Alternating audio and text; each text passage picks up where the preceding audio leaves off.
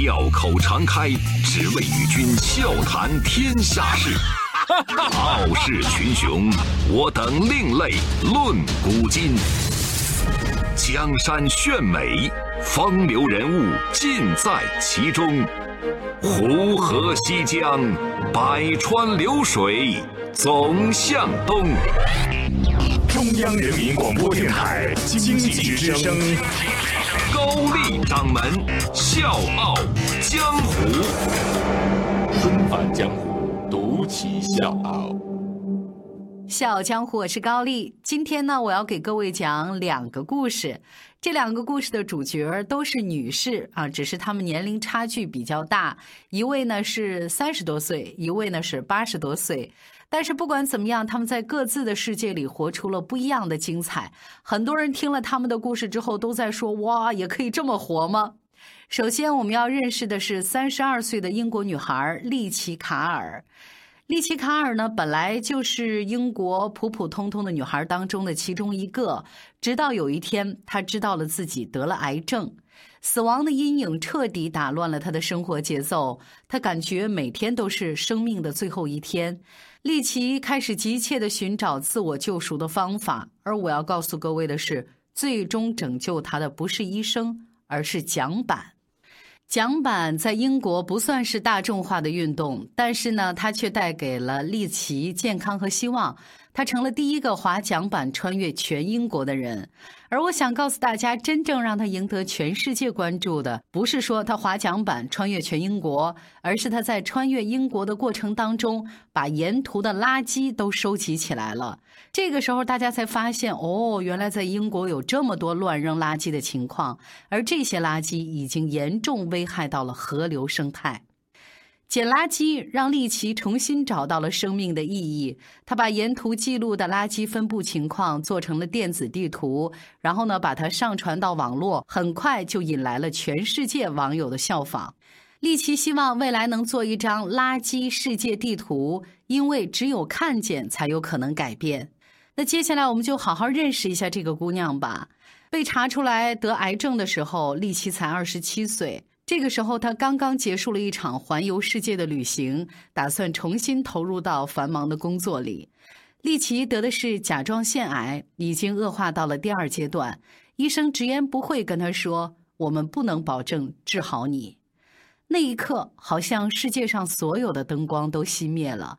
比起对死亡本身的恐惧，丽奇更害怕的是：如果现在就结束生命，我会觉得值得吗？答案也许是否定的。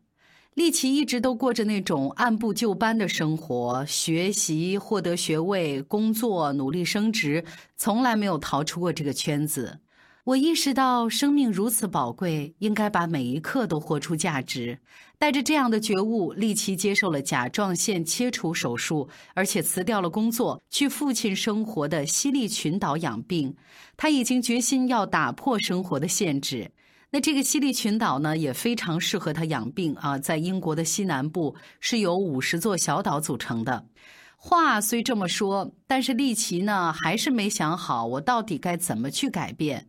这个时候，他注意到了西利群岛有很多人在玩桨板，桨板和冲浪板非常类似。不一样的是，划桨板比冲浪能耗低很多。很多人只是悠闲的在海上滑行，可能干脆漂在海中央就就练起了瑜伽了。这个其实非常适合刚接受了放射治疗、身体还没有完全恢复的利奇。于是乎，他开始尝试着学习桨板，没想到这一学他就入迷了。在西利群岛的碧海蓝天之间，或者是慢慢的滑动，感受海水的波纹，或者是静坐冥想，解读生命的意义。他说，不止在身体上的治疗，桨板还治愈了我的心。养病期间的利奇爱上了桨板，也爱上了水。等他回到伦敦以后呢，也没有放弃这个爱好，而是在河流里面继续自己的水上之旅。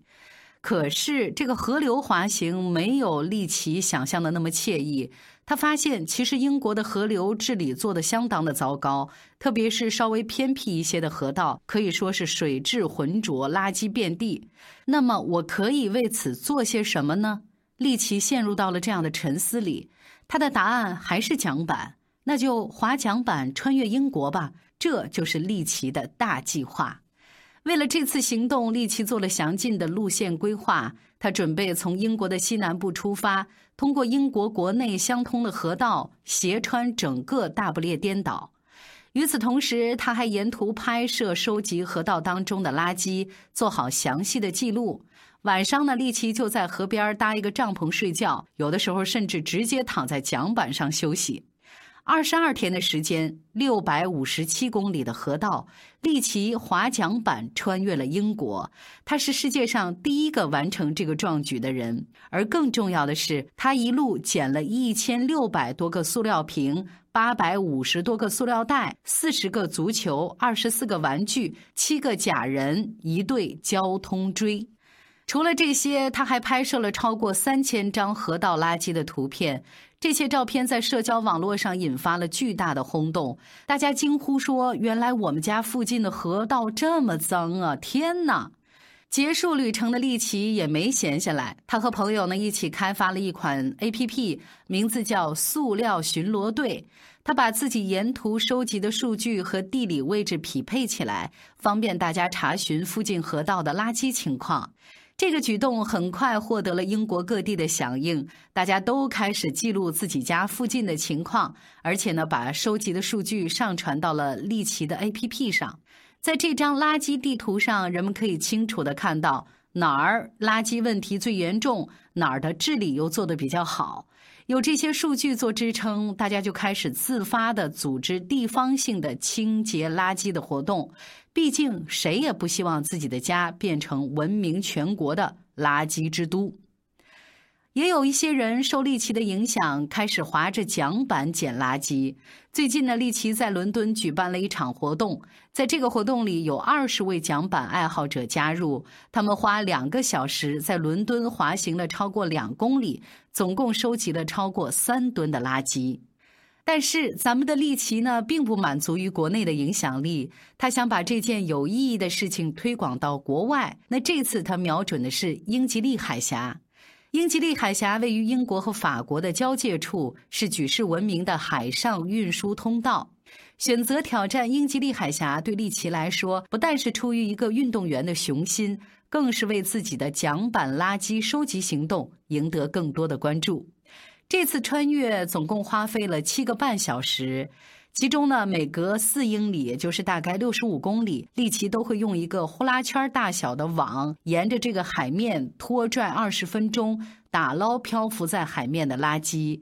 和河道上整块的垃圾不一样，这海里的塑料垃圾大多数呢，都已经变成了小小的塑料碎片，甚至是小于五毫米的塑料微粒。别看它们的体型小，危害并不比大型垃圾小。相反，它们很容易被鱼类误食，造成食物中毒甚至死亡。而我们人类吃了这些被塑料污染的鱼，也会因此生病。前一段时间，奥地利科学家就在人类的大便样本当中发现了塑料微粒，并且通过实验研究预估，全世界大概有百分之五十的人体内都有这种塑料微粒的存在。所以，故事讲到这儿，我就在想，不知道一百年以前人类发明塑料的时候，有没有想到过会有这么一天？塑料从污染海洋环境、对海洋生物造成危害，到现在呢，开始威胁人类的生存。不得不说，这是一种嘲讽，但又何尝不是一种警示呢？所以，我自己感觉真的是要做出改变了。而利奇是率先做出改变的人。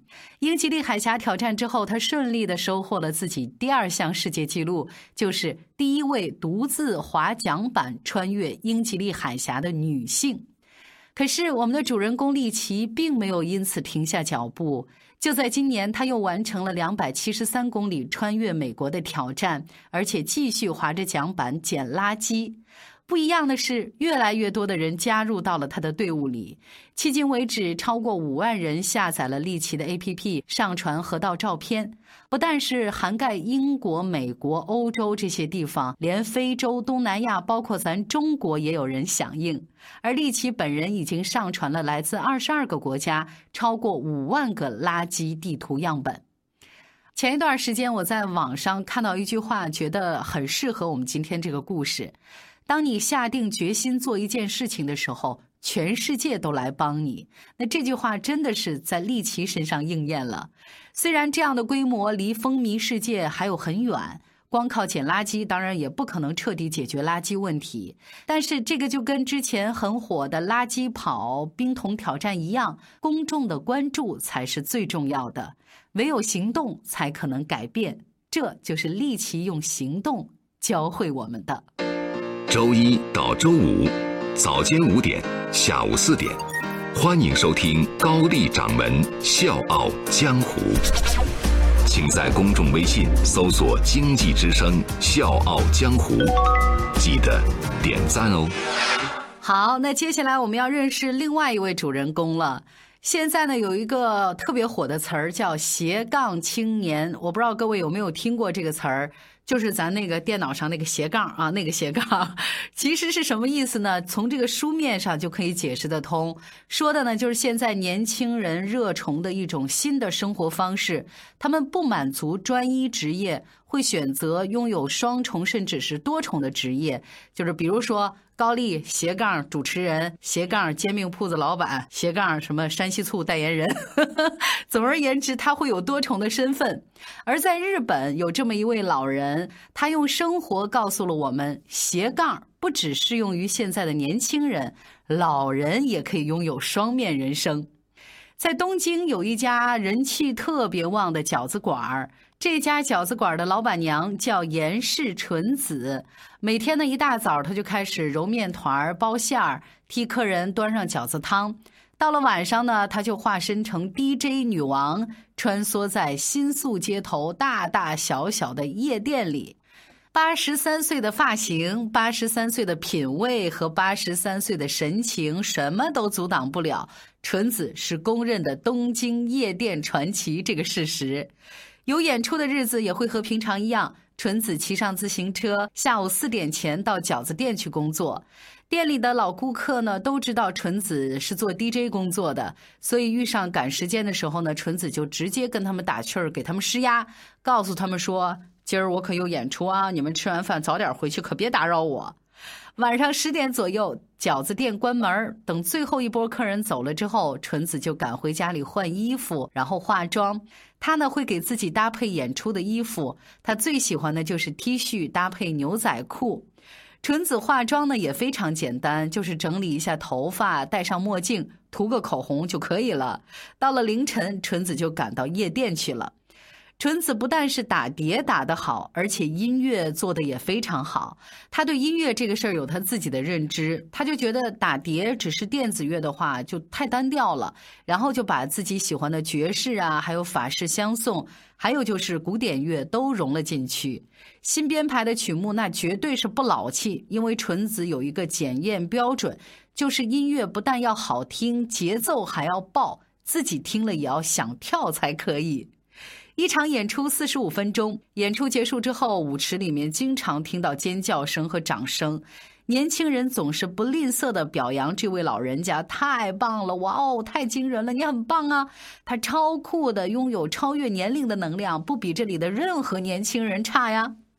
有时候演出结束，纯子也不着急走。如果当天有纯子喜欢的 DJ 来演出，他就多待一会儿，喝点酒，或者再跳一会儿舞。纯子自己也不清楚，这些顾客到底是因为他的年龄大做这件事儿来称赞他，还是说他打的音乐真的好听？但这些对他来说都不太重要了。大概是七年前，纯子第一次接触电子音乐。他呢，当时是在法国青年举办的一个派对上，在这个之前，纯子从来没有接触过这种音乐类型。刚开始他觉得好吵啊，但很快他就习惯了，觉得哎。电子乐也还不错哦。后来呢，他就慢慢的喜欢上了这种音乐形式，就想去学。他觉得学一学也不赖，然后就跑到 DJ 教室去报名。刚开始他只是感兴趣，心里想着呢，也只有兴趣了，说不定还能预防老年痴呆。然后纯子每周就去 DJ 学校学习机器的操作，怎么样进行 Max 和声音的处理等等。平时呢，他也抽出时间在家练习打碟，还有熟练新机器的操作。纯子最喜欢法国系的电子乐。以前呢，他会去一个音乐店里面挑选唱片。那现在方便了，因为很多唱片直接在网上就可以买得到。就这么练了一年的打碟技巧之后，纯子慢慢的打开了一种新的人生景象。二零一二年，他开始了自己的第一场演出，在夜店登场。初次登场，纯子很紧张，但是他适应的也很快。嘈杂的环境不会让他的心脏感到不舒服，他一鼓作气上去就开始打碟，毫不为难。整个现场也越来越狂热，还有人在那喊麦，大声的叫纯子的艺名：“欢迎相扑言，Ladies and Gentlemen，欢迎他！”然后就音乐狂躁起来。六年过去了，现在的纯子呢，已经是新宿一家当红夜店的 DJ 台柱了。红到什么程度啊？我就这么给各位概括一下吧。一般只要看过纯子一次现场，就知道那是相扑颜。东京的各大夜店都对这个名字不陌生。除了日常工作，纯子每个月至少有一场公演。他还曾经受邀到巴黎演出，就连美国指标性的音乐网站都为纯子做过专题报道。在这边，家族的饺子馆呢，他也没丢下。纯子和弟弟一家人一起在经营，营业到现在六十四年。他的饺子馆呢，经常上最好吃饺子馆排行榜的第一名。店里面所有的料理呢，也都是由纯子掌勺的。纯子的创意不但是在音乐上，就连拿手的饺子，他也经常会做出花样来。比如说，在饺子馅儿里面放大块的洋葱，还有芝士和咖喱；或者在饺子皮儿里面混合辣椒粉，老式新吃，顾客呢也都很喜欢。弟弟呢也一直很支持姐姐的工作。他说：“我可没有姐姐那样的天分，所以就让她自己做想做的事情吧。”姐弟俩的父亲呢，曾经是一位爵士鼓手。纯子还是小姑娘的时候，就在耳濡目染的环境当中爱上了爵士乐。那个时候呢，正好是二战，听西洋乐呢，就好比是向往敌国，所以纯子只能偷偷的把留声机压在坐垫下面，生怕一个不小心被人发现爵士的声音。到了十九岁成年，纯子又接过了家族生意，几十年如一日的经营着这个饺子馆，始终没有机会学音乐。一直到七十岁和音乐重逢，八十岁和音乐擦出火花，峰回路转，纯子用音乐增加了自己生命的厚度。他说：“我这个人呐，忘性很大，都不记得自己的年龄。”感觉还有很多事情要去尝试和学习。那这其中呢，有两件事儿，一个呢是重新把大提琴拿起来学习，另外一个是学会骑马。在很多人的眼里，八十岁应该算是凋零的年纪了。但是纯子很幸运，自己还能尽情的工作，忘我的追求。所以高掌门也在想，生命的长度能增加，那当然更好了。但生命的厚度能看得见，就绝对不能去削弱。这种老可敬可爱，这种酷值得青睐。小江湖，我是高丽，明天见。今早起床了，看镜子里的我，忽然发现我发型睡得有点酷。改变有很大的差别，你我的也能改变世界。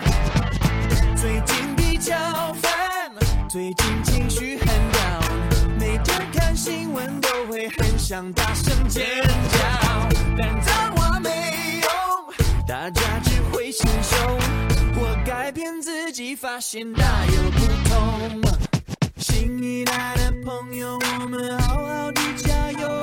大家一起大声地说。今